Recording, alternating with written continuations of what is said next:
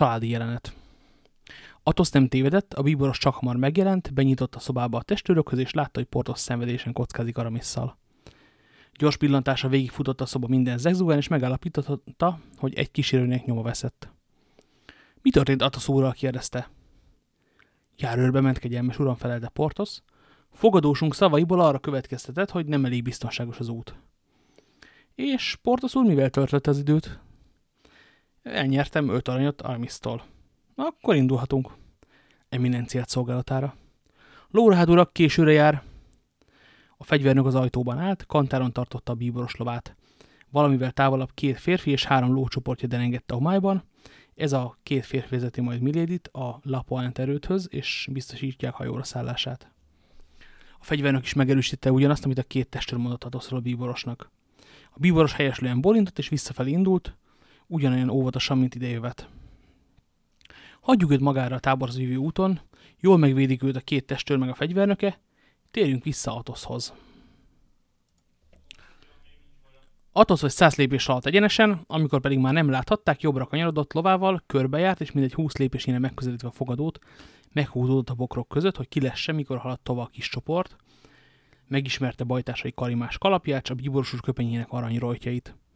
Megvárta, míg a lovasok eltűnnek a fordulóban, és amikor már nem láthatta őket, visszaütött a fogadóhoz, azonnal bebocsátották. A fogadós fel, felismerte. A parancsnokon megfeledkezett valamiről, mondta neki Atosz. Fontos üzenetet kell átadom a hölgynek az első emeleten, azért küldött, hogy pótoljam, amit elmulasztott. Tessék fölmenni, szólt a fogadós, még a szobában van a hölgy. Atosz felhasználta az engedélyt, ami halkan tudott, felment a lépcsőn, az előtérben megállt, és a félig nyitott ajtónát megpillantotta Milédit, amit éppen a kalapját tette föl. Belépett a szobába, és becsukta magam után az ajtót. A retesz csikordulására Milédi visszafordult. Atosz az ajtóban állt, köpenyébe burkolózva, szemébe húzta kalapját. A néma és szoborszerű mozdulatlan alak láttán Milédi összeborzatt. Kicsoda maga, mit akar kiáltott? Igen, ő az dörmögte Atosz. Lebocsátotta köpenyét, feltolta a kalapját, és megindult a Milady felé. Megismer, asszonyom? kérdezte. A Milady előre lépett, majd visszahőkölt, mint aki viperával találja szemközt magát. Nagyon örülök szóltat, azt látom megismer. La Fergróf, suttogta Milady elsápadva, és addig hátrált, ameddig csak a fal miatt tehette. Igen, Milady válaszolta Atos, La Fergróf személyesen, egyenesen azért jött, hogy vissza a más világról, hogy kegyed látásában gyönyörködjön, Nos, üljünk le és beszélgessünk, ahogy a bíboros úr ő eminencia mondaná. Milady valami kimondhatatlan rémület nyűgözte le, egy szót sem szólt, csak leült. Kegyedet a pokol küldte a földre, szóltatosz. Nagy a hatalma, jól tudom, de azt is tudja, hogyha Isten segít, az ember gyakran megbirkózik a legisznyúbb démonokkal is. Egyszer már találkoztak útjaink, és akkor én azt hittem, porba sújtottam kegyedet, asszonyom, ám vagy a szemem káprázik, vagy pedig új életre támasztotta a pokol fejedelme. Milediben iszonyú emlékeket idéztek fel a szavak, Tompá felnyugodt és lehorgasztotta a fejét. Igen, új életre támasztotta a pokol fejedelme, folytatta Atosz. Bőven ellátta pénzzel, új névvel ruházta fel, sőt, szinte átformált arcvonásait is, lelke gyalázatát és testéről a bélyeget azonban nem moshatta le. Miledi felpattant, mintha rugó mozgatná, tekintete lángot vedett, Atosz ülve maradt. Ugye azt hitte, meghaltam, mint hogy én is azt hittem kegyedről, de az Atosz név ugyanúgy leplet borított Lafergrófra, mint ahogy Ande Buei neve elfette Milady Clarikot. Ugye így hívták, mikor nagybecsű bátyja összeházasított bennünket. Igazán furcsa folytatta azt nevetve, csupán azért élhetünk mind, mindeddig mind a ketten, mert kölcsönösen azt hittük egymásra, hogy halottak vagyunk, és mert az emlék kevésbé teres, mint az élő ember, jól lehet nem egyszer talán az emlék az elviselhetetlenebb. Mit akar hát, kérdezte Milady reketten, miért jött ide? Azért, hogy megmondjam, ha kegyed nem látott is engem, én nem tévesztettem szem elől. Hát tudja, mit csináltam azóta?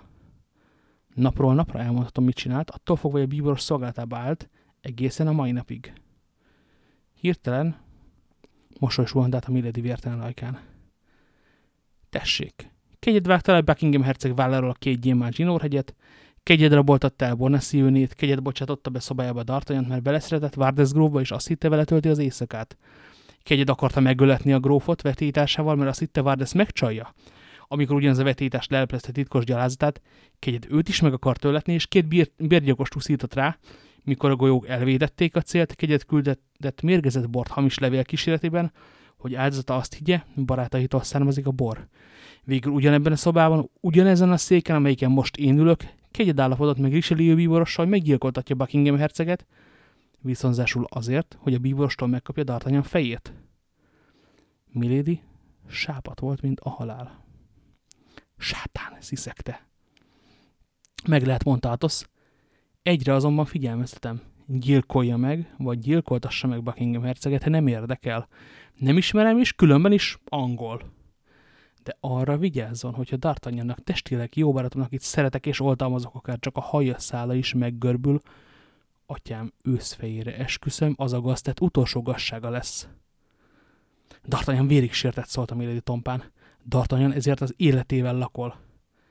Hát, csak ugyan megsérthetik kegyetet, asszonyom, kérdezte Athos felkacagva. Vérig sértette, meg kell halnia. Meg, ismételt a Milady. Először a nő hal meg, aztán ő maga. Athos valósággal beleszédült.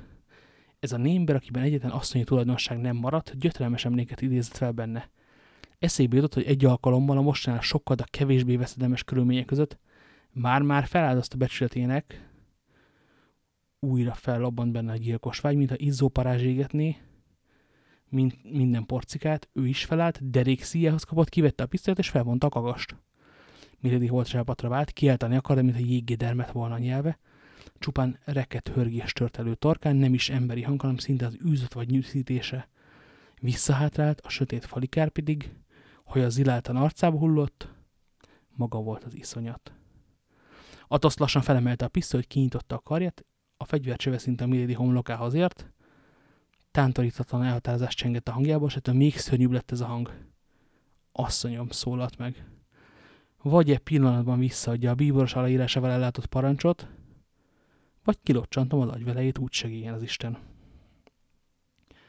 Ha más valaki fenyegeti, Milady talán nem ilyet volna meg, azonban jól ismerte át azt, de mégsem mozdult. Határozzon. Egy percet adok, mondta a férfi. Atosz minden arcvonása megfeszült, Milady látta, hogy hamarosan eldődül a lövés, villámgyorsan a kebréhetbe nyúlt, előhúzta a papírt, és átnyújtotta. Itt van, mondta, legyen átkozott. Atosz elvette a papírost, visszadugta az övébe a pisztolyát, és a lámpához lépett, hogy ellenőrizze, azt kapta, amit kért. Kibontotta a levelet, és ezt olvasta. Jelen sorok birtokosa, parancsom szerint, az állam érdekében tette, amit tett. 1627. december 3. Richelieu. Most pedig szólt a tosz, miután felvette a köpényt és feltette fejére a kalapot. Kitéptem a méret fogadvipera, harapja, ha tudsz és vissza sem tekintve kísértett a szobából. A kapuban ott találta a két férfit, egy felnyerget lókanterjet tartották. Uraim, vetette oda, mint tudják, a bíboros úr megparancsolta, hogy ezt az asszonyt haladéktalanul kísérjék a lapain erőthöz, és csupán akkor hagyják magára, miután hajóra szállt. Pontosan ugyanígy szólt az eredeti parancs is. A két embertet helyeslen megviccentette a fejét. A tasz nyeregbe pattant, és elvágtatott, de nem az úton lovagolt, hanem a földeken át torony iránt, vadul sarkan gyúzta a lovát, és olykor meg megállt hallgatózni. Egyszer csak lovak dobogását hallotta az országúton. Amikor biztosan vette, hogy a bíboros jött kísérletével, tüstént tovább vágtatott, hangafűvel meg falevéllel lecsutakolta a lovát, és hogy 200 lépésnyire a tábortól elállta az országutat. Állj, ki vagy, kiáltotta messziről, amikor a lovasok észrevette. Úgy hiszem az, ami derők testérünk, szólt a bíboros. Igen, kegyelmes uram, válaszolta, az én vagyok. Hálás köszönet az éberi örködésért, Atasz úr, mondta Richelieu. Meg is érkeztünk volna, uraim, térjenek vissza a baloldali kapun, a jelszó, Ré és király. Azzal a bíboros odabiccentett a három jó barátnak, és fegyvernökével jobbra tért, mert ma éjszaka maga is a táborban aludt. Hát igen, szólalt meg egyszerre Portos és Aramis, amikor a bíboros hallótávolon kívül ért. Aláírta neki a papírt. Tudom, válaszolta nyugodtan Atosz. Itt van a kezemben. Három jó barát egy árva szó nélkül szót sem váltott többé, míg szállásukra nem értek, csupán a jelszót mondták meg az őröknek. Muszketont azonnal elküldték, hogy mondja meg Planchénak, mihelyt gazdály visszatér az első vonalból, azonnal keresse fel szállásukon a testőröket. Atosz csak ugyan nem tévedett, Milady ott találta az ajtóban a két férfit, aki minden ellemetés nélkül követte őket, egy pillanatra megfordult ilyen fejében, hogy a bíboroshoz kísérleti magát, és mindent elmond neki, de ha ő megszólal, megszólal Atosz is, ha elmondja is, hogy Atosz felakasztotta, a testőr leplezi, hogy tüzes bélyeget, leleplezi, hogy tüzes bélyeget visel, úgy gondolt, hát jobb, ha csendben marad. Feltűnés nélkül elutazik, szokása szerint ezúttal is ügyesen teljesíti nehéz megbízatását, és csupán akkor kéri meg bíboros, hogy álljon bosszút a rajtaeset sérelmekért, ha kedves szerint végrehajtotta minden parancsát. Ezért hát végigutazta az éjszakát, reggel hétkor a Lapaln erődben volt, nyolckor hajóra szállt, kilenckor pedig a vitorlás, mely a bíboros kalózpátensével színleg bajomba készült, felszette a horgonyt, és kifutott Anglia felé.